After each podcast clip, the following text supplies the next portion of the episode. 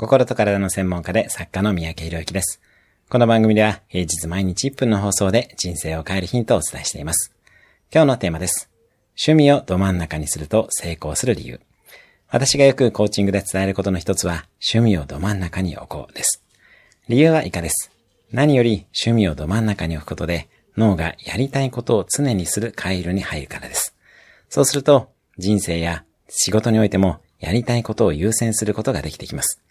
また、趣味をもっとやるために稼ごうなど、モチベーションがうまく循環してきます。遠慮なく趣味を生活のど真ん中に置いてみましょう。必ず全てにとって良い循環が回り始めます。今日のおすすめ1分アクションです。今日寝るまでに1分でも趣味に関わることをする。今日も素敵な一日を。いいね、シェアなどいただけると嬉しいです。